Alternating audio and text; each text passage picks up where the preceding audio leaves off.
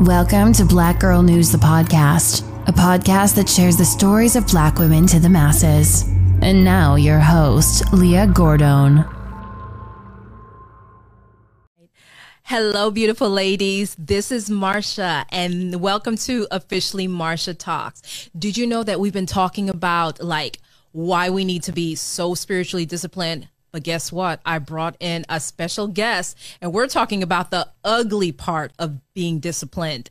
And this handsome man is joining me this week and we are talking about the ugly part of ugly discipline, part of discipline. the ugly part of discipline. So just remember, without spiritual disciplines in our life, mm-hmm. or what you may call lack of self control, right. we open up doors for curses, which the Bible shows throughout the whole Bible. Mm-hmm. So join me this week yes. with my handsome guest as he breaks down why being so disciplined in our mm-hmm. lives is very important Can't while wait. we grow immature.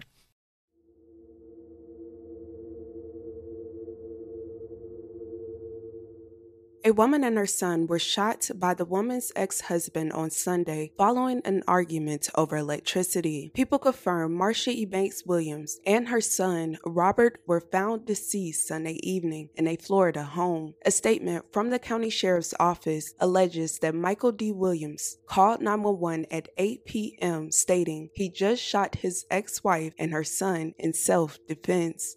I had my weapon on me, and while they're attacking me, I had to, basically, I had to, I basically, I shot him.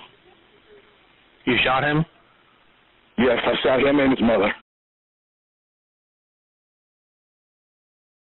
Marsha was 48 years old and lived in Florida. According to her Facebook, she studied organizational leadership at Palm Beach Atlantic University. Marsha was described by family and friends as loving, nurturing, and caring. She was devoted to helping others and strived to be a service to people. Marsha was a sweet soul who loved God. She went by the quote, make a positive impact as you grow to the next level. Marsha was a woman that wore many hats. According to her Facebook, she worked worked as a life coach and an administrative supervisor at Orlando's Facilities Management Company, LLC. She also had a podcast called Marsha Talks. She had many segments on mental health, family, God, and love.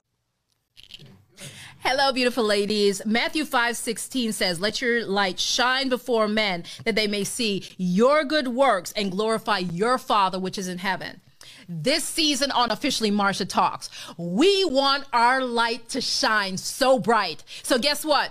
We are going to deal with every hurt, every emotional hurt, every anger issue. We are going to deal with it in this season. And if you do not tune in, you will not be able to get what God is trying to do for you in this season. He wants to heal. He wants to deliver. He wants to set you free. So guess what? Join me on Life Network for Women as we heal together in Jesus Christ. See you then.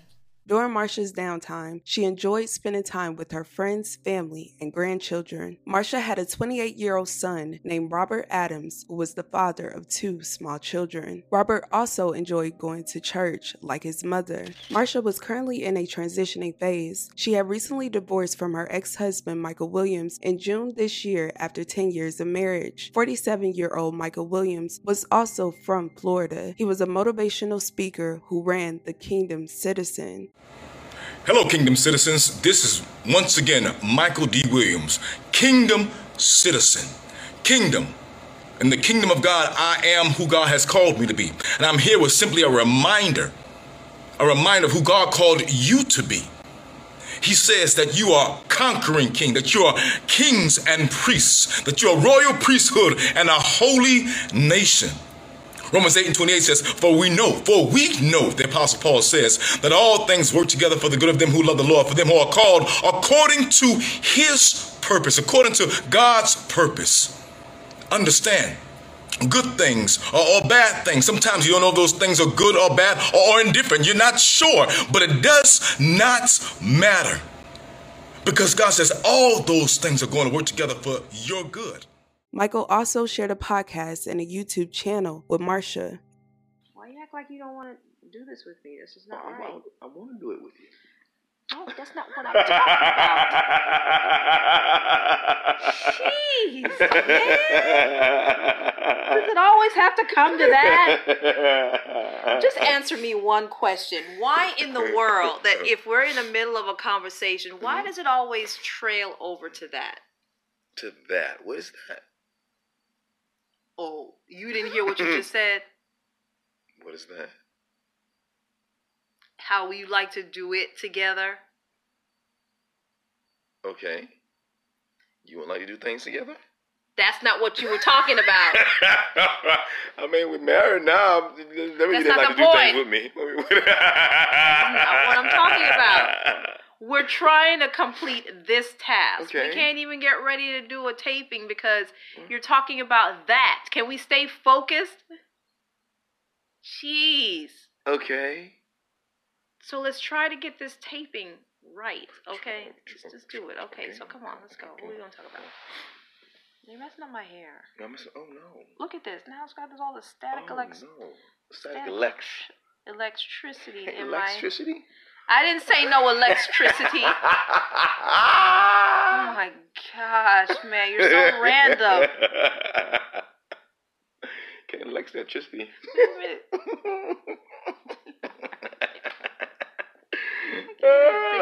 Serious, man. Come on, let's do this thing. Let's do this thing.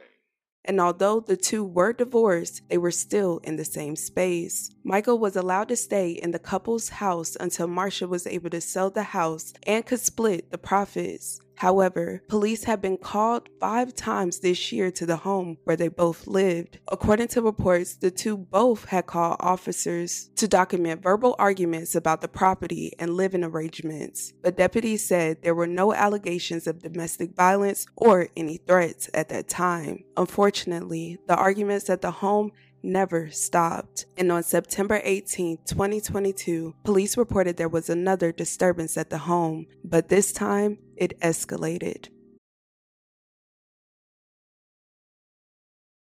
Just hours before the shooting, Marcia also called the sheriff's office for advice. She told them Michael had turned off all of the power and put lock boxes on the electricity box and front door. I just wanted on record that he made an injury. He didn't physically do anything other than lock us out of the house, but it was an implied threat, and I just want it on record. According to reports, Michael told police he had shut off power to the house, locked the electrical panel, and left. When he returned home, he discovered the lock had been cut and replaced, and the power on the house had been restored. That's what allegedly led to the argument between Michael and Marcia that escalated quickly. Michael allegedly told detectives that he had been attacked by the two victims. He said that he was held down and punched repeatedly. However, officers noted Michael did not appear to have any injuries other than some superficial scratches. Michael had called 911 just before 8 p.m., stating that he shot the victims in self defense. I had my weapon on me,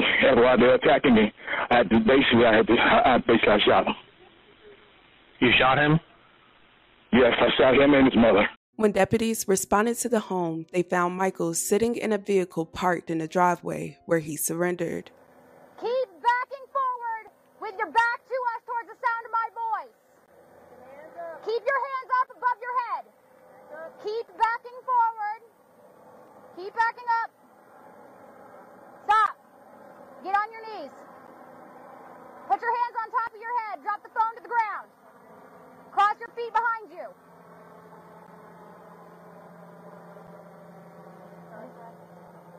Ready? Move forward. Forward. I'm gonna step up with her.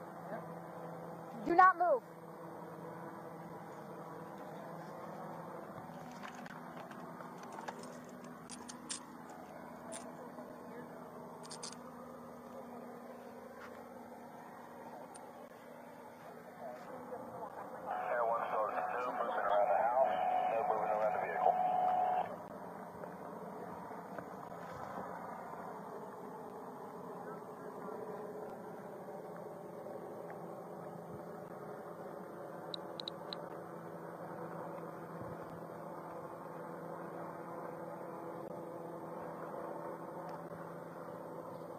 Clear.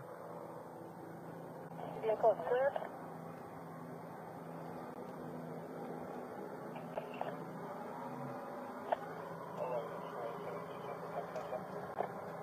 Muzzy, any extra 14? What we got coming in this house?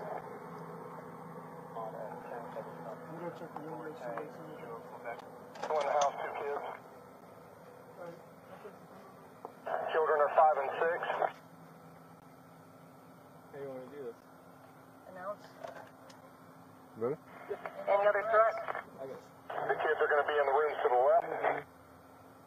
Inside, police found Marcia and her son Robert deceased. Police also found Robert's two unharmed children, ages 5 and 6, who were visiting their dad from Tallahassee and may have seen the violence unfold. Michael and Marcia were married for about 10 years. They have no children in common. And Michael gave us a story that he was attacked by Marcia and Robert. And this stemmed from an argument that occurred over the past couple days about the electricity in the house. Michael was upset that he felt that they were leaving the lights on in the house, and he went and put a lock on the box outside of the house to which Marcia and her son cut. So he became upset, and that started this argument, which ultimately resulted in uh, these two people being shot. We have been out there about five times this year for uh, fights or arguments between these two, none of which were physical. We did not make any arrests during those, those incidents. Um, I do want to send my condolences out to the family of these two victims. This was a senseless um, murder. And I'll let this picture speak for itself, and we'll release this today. He claims that he was violently attacked by these two. Now, I don't see anything on this guy. Now, I wasn't out there last night, um, but we'll release this picture as well. This does not look like a violent attack to me that warrants being shot multiple times. 47 year old Michael Williams is now being held without bond after being charged with two counts of first degree murder. Police also revealed that Michael did have a criminal history that included charges of DV, battery on a law enforcement officer, and child abuse, but he was not convicted on any of those charges. This is absolutely senseless. This was an argument over electricity. You have been arrested in this case for two offenses, a first degree murder with premeditation. Currently, he has not entered a plea, and there is no attorney on record who could speak on his behalf. Today, friends and family of the victims are in complete disbelief about this tragedy. Marcia's last post that's being reshared to thousands is her preparing for her birthday. This story is completely devastating. I will continue to keep her and her son, especially his children, in my thoughts and prayers at this time. Let's please respect the victims and the family in the comments. Thank you guys so much for watching. Love you guys. And with that being said, don't forget to check on your loved one. Good morning. How are you? I wanted to wish you all a great day, but I wanted you to take this thought with you as you're going to work today. Um, who influences you when you get up in the morning time? Is it money? Is it your family?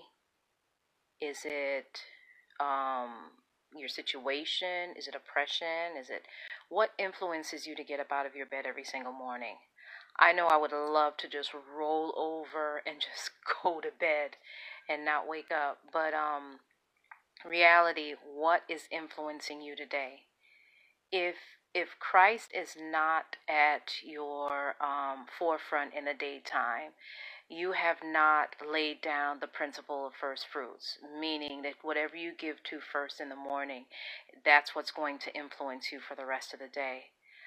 I wanted to encourage you that as you get up and you go about your day today, and even though you already started, why don't you make plans for tomorrow to put Him first and let Him govern the rest of your day. The principle of first fruit is always taught by our pastor, and I love the fact that she teaches the principle of first fruit. First, first fruit is not just at the beginning of the year, beginning of the Hebraic calendar. To me, first fruits starts 24 hours. Every day is a first fruit for me. What is your first fruit today? Who are you giving your first fruits to? And um, I believe it should always be a lifestyle because we have 24 hours to do everything. We have 24 hours to make it right. We have 24 hours to line up our lives. What is your first fruit today? And who is influencing you as you go through your 24 hours? I love talking with you all, and I pray this blesses you. And I pray that tomorrow morning your first fruit will be Jesus Christ and the price that He paid on the cross.